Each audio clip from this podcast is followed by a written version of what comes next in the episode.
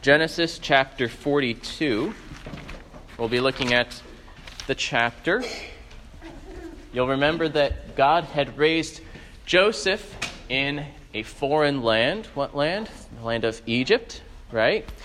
And he put Joseph in charge of the land under Pharaoh so that all the nations would not be destroyed. They would not die, but live. They would have grain because there was the seven years of plenty and then seven years of famine. And they were, the seven years of famine had begun. And uh, Pharaoh had told people, Go to Joseph. He has the grain. And he was now uh, selling the grain that had been stored up, not only to Egyptians, but also to people from other lands, because this famine did not only afflict Egypt, but as we'll see, especially in this chapter, also afflicted Canaan. Uh, and this was uh, not always common. Sometimes there would be famines just on Canaan. People would go to Egypt because there was still food there. And sometimes there might be famine in Egypt, but still food in Canaan. But this time, it affected multiple lands. And it's only because grain had been stored up under Joseph that these people lived. But God had done this not only for the nations, but had also done this toward the fulfillment of the dreams that he had sent Joseph as a 17 year old back home in his early days, and also for the good of Israel's household, to sustain them and to reconcile them. So let's read chapter 42 as we pick up now with what was happening with Joseph's brothers and how they would meet Joseph. When Jacob learned that there was grain for sale in Egypt, he said to his sons, Why do you look at one another? And he said, Behold, I have heard that there is grain for sale in Egypt. Go down and buy grain for us there, that we may live and not die. So ten of Joseph's brothers went down to buy grain in Egypt. But Jacob did not send Benjamin, Joseph's brother, with his brothers, for he feared that harm might happen to him. Thus the sons of Israel came to buy among the others who came, for the famine was in the land of Canaan. Now Joseph was governor over the land. He was the one who sold to all the people of the land. And Joseph's brothers came and bowed themselves before him with their faces to the ground. Joseph saw his brothers and recognized them. And but he treated them like strangers and spoke roughly to them. Where do you come from? he said. They said, From the land of Canaan, to buy food. And Joseph recognized his brothers, but they did not recognize him. And Joseph remembered the dreams that he had dreamed of them. And he said to them, You are spies. You have come to see the nakedness of the land. And they said to him, No, my lord, your servants have come to buy food. We are all sons of one man. We are honest men. Your servants have never been spies. He said to them, no, it is the nakedness of the land that you have come to see. And they said, We, your servants, are twelve brothers, the sons of one man in the land of Canaan. And behold, the youngest is this day with our father, and one is no more. But Joseph said to them, It is as I said to you, you are spies. By this you shall be tested. By the life of Pharaoh, you shall not go from this place unless your youngest brother comes here.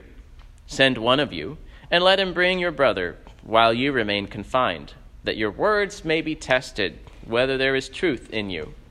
Or else by the life of Pharaoh, surely you are spies. And he put them all together in custody for three days. On the third day, Joseph said to them, Do this and you will live, for I fear God.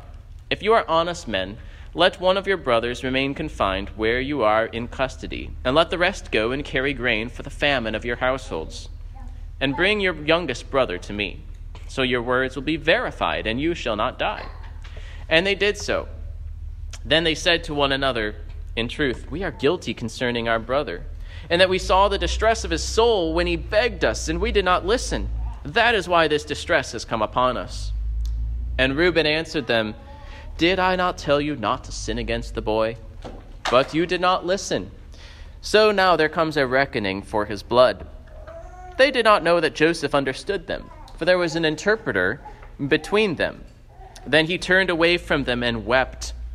And he returned to them and spoke to them. And he took Simeon from them and bound him before their eyes. Then Joseph gave orders to fill the bags with grain and to replace each man's money in his sack and to give them provisions for the journey. This was done for them.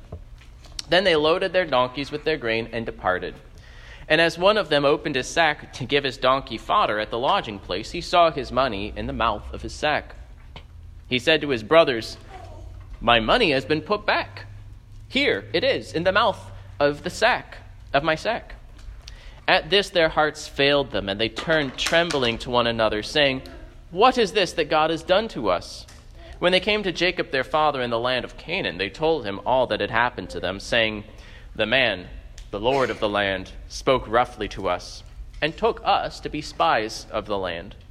But we said to him, We are honest men. We have never been spies. We are twelve brothers, sons of our father. One is no more and the youngest is this day with our father in the land of Canaan. Then the man, the Lord of the land, said to us, By this I shall know that you are honest men. Leave one of your brothers with me, and take grain for the famine of your households, and go your way. Bring your youngest brother to me. Then I shall know that you are not spies, but honest men, and I will deliver your brother to you, and you shall trade in the land. As they emptied their sacks, behold, every man's bundle of money was in his sack. And when they and their father saw their bundles of money, they were afraid. And Jacob their father said to them, You have bereaved me of my children. Joseph is no more, and Simeon is no more, and now you would take Benjamin. All this has come against me. Then Reuben said to his father, Kill my two sons if I do not bring him back to you. Put him in my hands, and I will bring him back to you. But he said, my son shall not go down with you, for his brother is dead, and he is the only one I he is the only one left. If harm should happen to him on the journey that you are to make, you would bring down my gray hairs with sorrow to Sheol. This is the word of the Lord. Let's pray for God's blessing upon his word. O Lord our God, we give thanks to you for your word and your faithfulness, and in recounting these things, that we might uh, be built up and have hope. We pray that you would cause our minds to rightly use and to take hold of your word by faith. We pray this in Jesus' name. Amen. This portion of Genesis is tightly connected with each other. The chapters are kind of long, and they're not really as distinct as uh, say that in the life of Abraham, where you have one account about him going down to Egypt, and then a, another story about the, uh, the, the kings fighting in the land, and then another one about Sodom and Gomorrah. I mean, certainly those are all connected to each other, and they form the life of, of one man. But uh, the story of Joseph, especially here as we get into chapter 42, 43, 44, it's hard to stop uh, because it ends on a rather inclu- inconclusive note uh, that the brothers are being tested and the test is not over. But that's a long enough passage for us to look at today. Um, Joseph finally meets his brothers. It's been, in his life, 22 years or so that he had seen his brothers. That's why his brothers don't recognize him. He's no longer a teenager. He's now not only a man 22 years later, but he's also dressed now as an Egyptian uh, probably with a totally different appearance, and they also don't expect to see him as the Lord of the land. Um, and they don't recognize him. Now, they haven't changed as much. Joseph recognizes them, and thus he has a certain advantage. He has a certain position that God's providence had brought him to uh, that he might use in seeking reconciliation with his brothers. I think there's two general themes or lessons that we can take from this passage. Probably lots of things we could learn. But uh, first of all, like Joseph, to seek reconciliation with your brothers or with those who have sinned against you, fearing God and showing mercy. You know, Joseph could have simply destroyed his brothers. He had a position now. He could have said, You brothers sold me into slavery. Off to prison with all of you, and I'll, I'll leave you there to rot right? He, he could have simply avenged himself, put them to death even. But instead, he tested them. He worked towards possible reconciliation with them. He sought their, their repentance and restoration. So that is one example that we have in this passage to follow. Uh, secondly, as his brothers would learn to do, learn to humble yourself under the hand of God with conviction of sin, grief for sin, and repentance. The type of grief that leads to repentance. They could have been proud and bitter and greedy when they encountered these difficulties. They could have been indignant at this ill treatment in the land of Egypt. They could have been bitter against this Lord of the land and resentful. They could have been greedy and just taken the money and left their brother, right? There have been a lot of bad responses that could have been met with. But instead, they see God's hand at work. They humble themselves. They are contrite. Like I said, it's not over by the end of this passage, but they are on their way uh, to reconciliation with Joseph. Uh, they are being worked upon uh, by God. We'll take this piece by piece. Let's first look at the first five verses, which set up what is about to take place. The famine, as we have seen, reached even to Canaan. And so Jacob sent tw- 10 of his sons to buy grain in Egypt. Uh, they needed to live and not die. Jacob had concern for Benjamin, so he didn't send his youngest son, but he sent the 10 sons so that they would be able to go down securely and bring back plenty of grain for their households. Notice there's multiple households at this time, although they live together in a society, kind of a proto nation here, as Jacob sends them down for their common good to get grain. Uh, but again, these are grown up now. Uh, men in their, what, 30s or 40s have wives and children, maybe grandchildren even, in the case of Judah, at least. And they need grain because the famine had afflicted Canaan.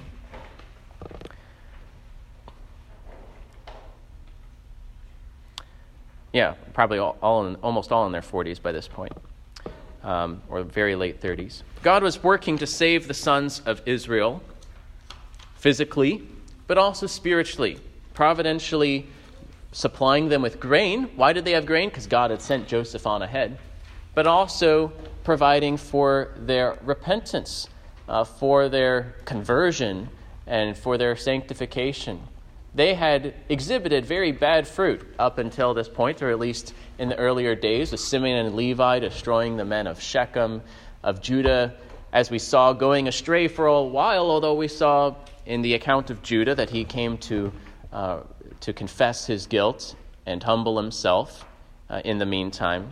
But God was working to save the sons of Israel, for these were to be, in the end, the heads of the tribes of the people of God. God had worked on them in the meantime, as we saw with Judah, and he would work on them through this interaction with Joseph. So, why did God send the famine upon the world? Uh, Joseph doesn't tell Pharaoh, You've done this great and awful thing, and that's why the famine is coming upon them. Of course, it would have been a great time for Egypt to humble itself under the hand of God. But what, what is the reason? At least one reason for this famine was to reunite Joseph with his brothers. God sent a famine upon Canaan and Egypt and all the nations, all the known earth at that time, at least as far as they knew. Why? So that he would be faithful to his covenant and that he would care for his people. God is working out his purposes in the course of history, and he has a special eye on his people, on his church, working all things together for their good. He is faithful to his covenant.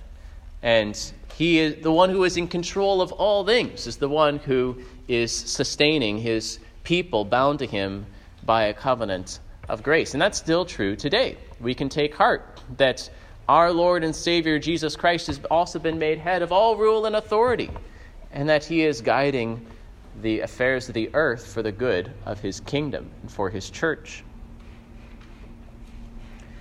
Jacob also tells his sons, Why do you look at one another? Why are you just, you can picture them at the dinner table. Why are you just staring at each other, looking at how little food there is on the table? Why are you just sitting there? You should do something about it. You should go down and buy grain. He spurs them on to action. Take action that you might live and not die.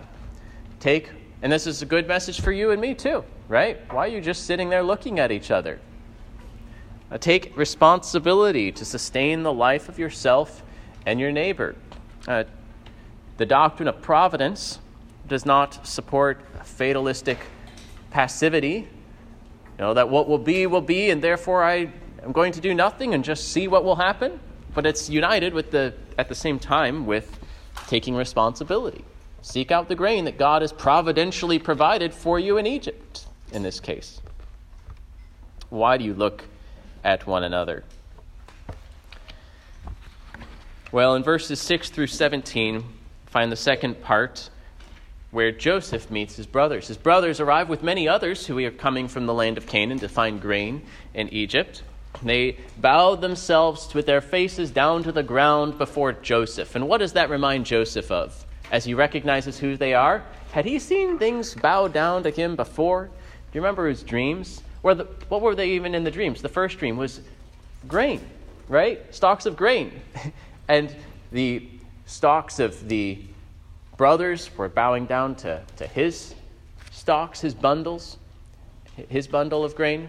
Well, now here were his brothers, at least ten of them, literally bowing down themselves before him. The thing they thought was preposterous had been worked about by God's providence, and Joseph was seeing it at last taking place before his eyes. He remembered his dreams of them.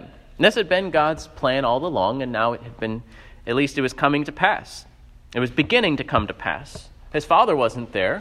Remember, the moon and the sun were also eventually to come to him, but he saw that these dreams had not been in vain.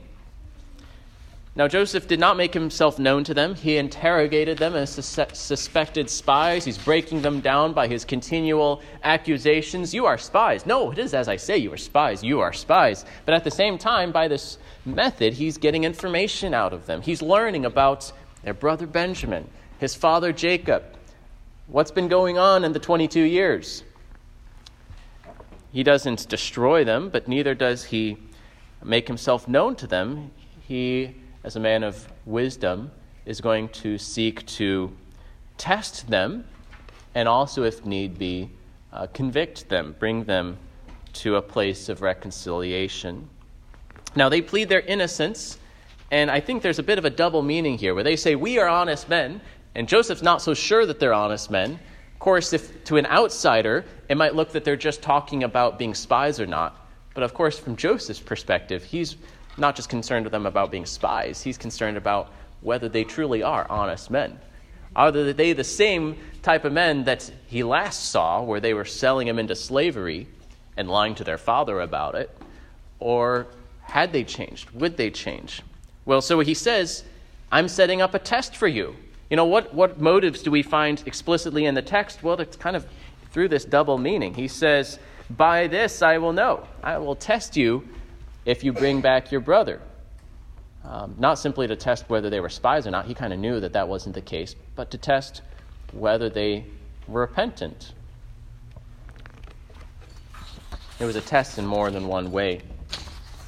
Then he put them all in prison for three days. They all got a taste of being held prisoner in Egypt, as he had been first in the pit in Canaan and then in the prison in Egypt. Joseph wanted to see Benjamin. In parts, he probably simply wanted to see Benjamin, but also he wanted to see how his brothers treated him. And perhaps also he wanted to see if their father would entrust Benjamin to their care. Joseph tested his brothers to see if they had repented and perhaps to move them towards repentance. Now, I have mentioned that Joseph was a type of Christ that he foreshadows Christ, that we, we learn about what Christ was going to do as, as through an image of what J- Joseph had done. That Joseph's ascension from the pit to the palace was similar to Christ's resurrection and ascension to his Father's right hand.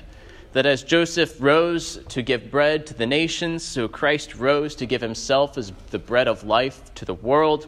Well, what did Jesus do after his ascension? Remember how Jesus had been betrayed and handed over by his brethren, brethren, the children of Israel? What did he do then once he was on the Father's right hand? He sent his Spirit upon his disciples. What's the message they proclaimed? Let all the house of Israel therefore know for certain that God has made him both Lord and Christ, this Jesus whom you crucified. Jesus sent a message of conviction and salvation to those who had betrayed him, to those who had handed him over to be crucified. Like Joseph, he sought reconciliation with sinners. As the apostles would proclaim, Repent therefore and turn back, that your sins may be blotted out. Jesus uh, would give opportunity for salvation, even as Joseph did as well.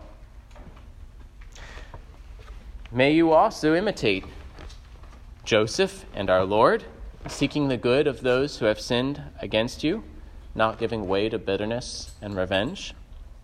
That doesn't mean reconciliation is simple.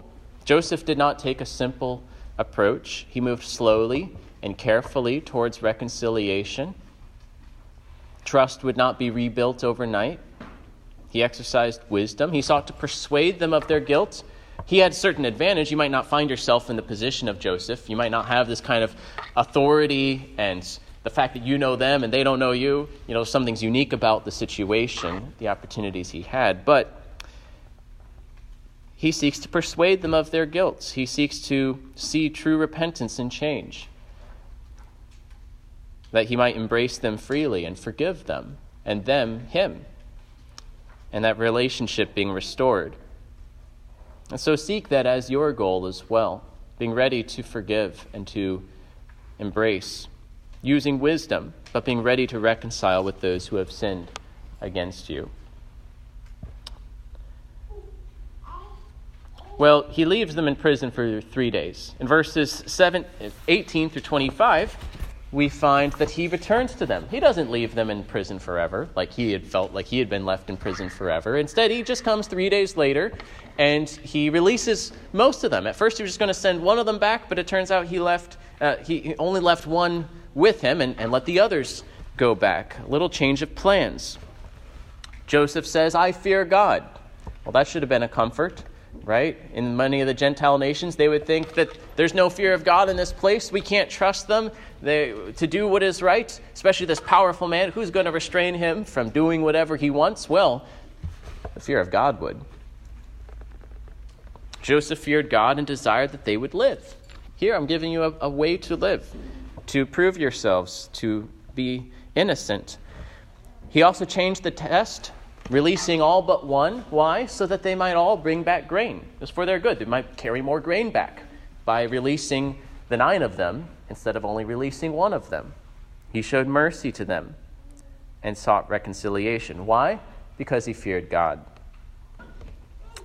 In the face of this, they privately confessed their guilt to one another.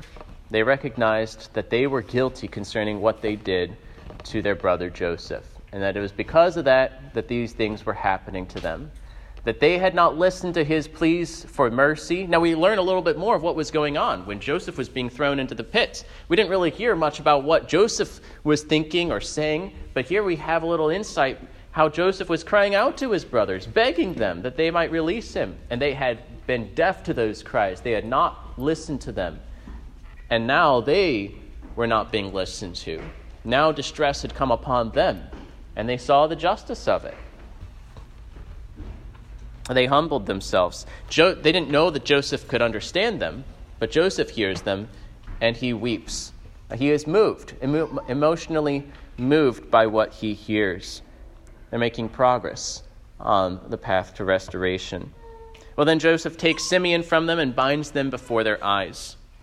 As one commentator says, the detention of Simeon serves two purposes. First, he acts as a hostage, encouraging the other brothers to produce Benjamin. Second, his detention replicates in some ways Joseph's detention in Egypt. It poses his brothers with a similar temptation. Will they abandon Simeon as they abandoned Joseph? Think how many parallels there are here. Jacob had once sent Joseph to them. Now Jacob had sent them to Joseph unwittingly. They had not listened to his pleas for mercy. Now he did not listen to their pleas for mercy for a time. They had seen the distress of Joseph's soul. Now distress had come upon them. Joseph had probably been bound before their eyes as they sold him into slavery. Now Simeon was bound before their eyes. Joseph had become a slave and then a prisoner in Egypt. Now Simeon would be left in an Egyptian prison. Money had been given to them for Joseph. Remember the, the 20 pieces of silver? Now money would be given to them, even as they lost Simeon because they find the money that they had brought to buy the grain with put back in their sacks. And so they find that out after they leave Egypt. What's this money doing here? Well, just as they had had money in exchange for Joseph. The brothers perceive these things. They make the connection. They see the hand of providence. They experience conviction of sin and grief. Was this godly grief leading to repentance? Joseph did not know quite yet, but of course we'll see that it was. Joseph was emotionally moved to see their contrition for their callousness towards his previous pleas for mercy. So learn from these passages, first of all, to fear God and to show mercy as Joseph did. Joseph walked in the fear of God. He feared God and therefore he turned away from evil in the house of Potiphar. He feared God and therefore he gave God glory in the house of Pharaoh. He feared God, and therefore he showed mercy to his brothers, giving them a way to live. Because of the fear of God, he would not abuse his vast powers. It's a comfort when powerful men fear God, that they might be restrained. Fear God yourself. I don't mean fear God like an outlaw who seeks to escape from him, terrified, but to fear God, having been reconciled to him with childlike reverence, with humility, with honor and worship, reverence and awe before God, taking Him seriously, treating Him as, as weighty, as the one to whom mercy needs to be sought from, that He is the one who is most important above all other considerations, for He is great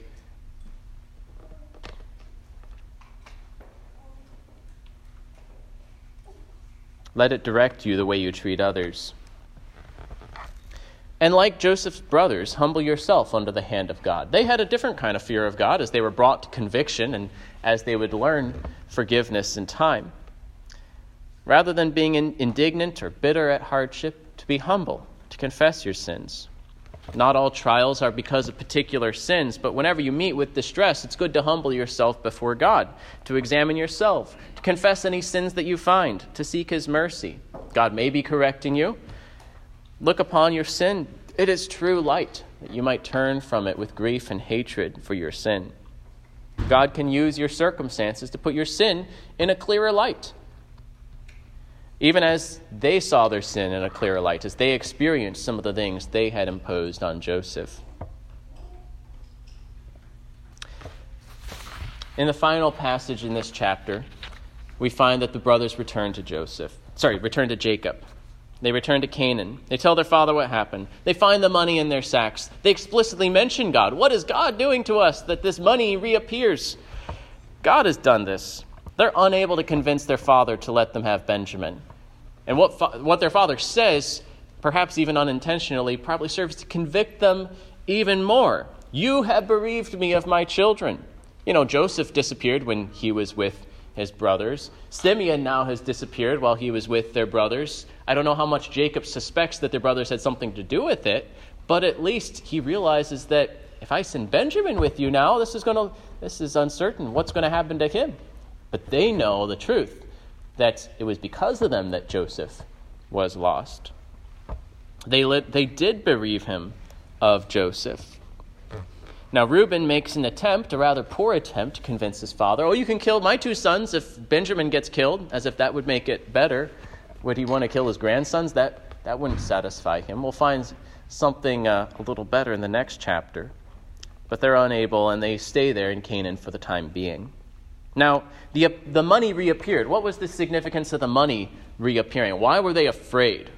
Why do you think they were afraid? Why do you think their father was afraid when they saw the money still in their sacks?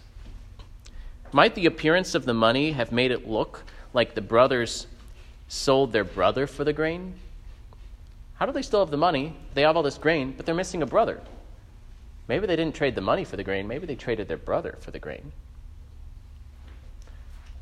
Maybe they wanted to do the same with Benjamin. Yes, give us another brother, that we might get more grain. That doesn't look very good. Or at the very least, with them having the money and the grain, it could make the Egyptians hostile to them, that they stole this grain without paying for it. How were they going to get Simeon back with that hostility? It only made them look more like spies if they stole the grain from the Egyptians. Could endanger Simeon, could endanger Benjamin if they brought him back. Perhaps that's another reason why Jacob doesn't want to send Benjamin. So they're afraid. They see this money. What they feel like they're being ensnared. What is God doing to them? Well, learn from Jacob's lament. He had had a rough time of it. All had seemed to be against him, all these things that had happened to him. He lost Joseph, then he lost, lost Simeon. Now, was he going to lose Benjamin too? Much loss and sorrow after a lifetime of many things that had happened to him. And yet, all these things were actually working for his good. Losing Joseph was going, is what sustained him so that he didn't die in the famine. Losing Simeon was good for him because his sons were going to be reconciled. All these things were actually working for his good. Joseph was at that moment not lost, but governor of Egypt. God was moving, in fact, heaven and earth, the nations, for Jacob's good at that very moment. But J- Jacob did not see that yet, and he wept. That's often the case for you and me. You experience loss or hardship, and it seems like it's all against you. But God is working all things for the good of his people, for your good. God has a special eye upon his covenant people. So remember that when all seems to be against you. Now, the chapter ends on an inconclusive note. I've mentioned that. It's a cliffhanger, it's not the end of the story. The story's not done. The test was still ongoing. What would the brothers do? Would they go back to Simeon? Would they convince their father to bring Benjamin back? Would they walk in the fear of the Lord as changed men, or would they treat Simeon as they had treated Joseph? Consider yourself. Where are you at? Are you suppressing your guilt? Or are you lingering with a guilty conscience? Or have you confessed your guilt, sorrowed for your sin, turned from it to God with full purpose of new obedience. In other words, repent. Let godly grief produce in you earnestness to clear yourself, to make things right, to more and more practice that which is pleasing in the sight of your Savior. Having repented, in other words, bear fruit with repentance. Prove your repentance by its fruit, by its consequence. Take heart that the Savior holds forgiveness freely forth to those who receive him. It's a gift. He does not seek your destruction, but rather your sanctification for your good. He calls you to a new life of repentance, a whole life of repentance, to put off the ways of the old self and to put on the ways of the new, being renewed after the image of your Creator. So humble yourself under the hand of God, fear God Seek his mercy and then show mercy to others. Seek restoration and reconciliation. And take heart that Joseph foreshadowed the Son of God himself, who came to save sinners and to receive them as his brothers. Let's pray.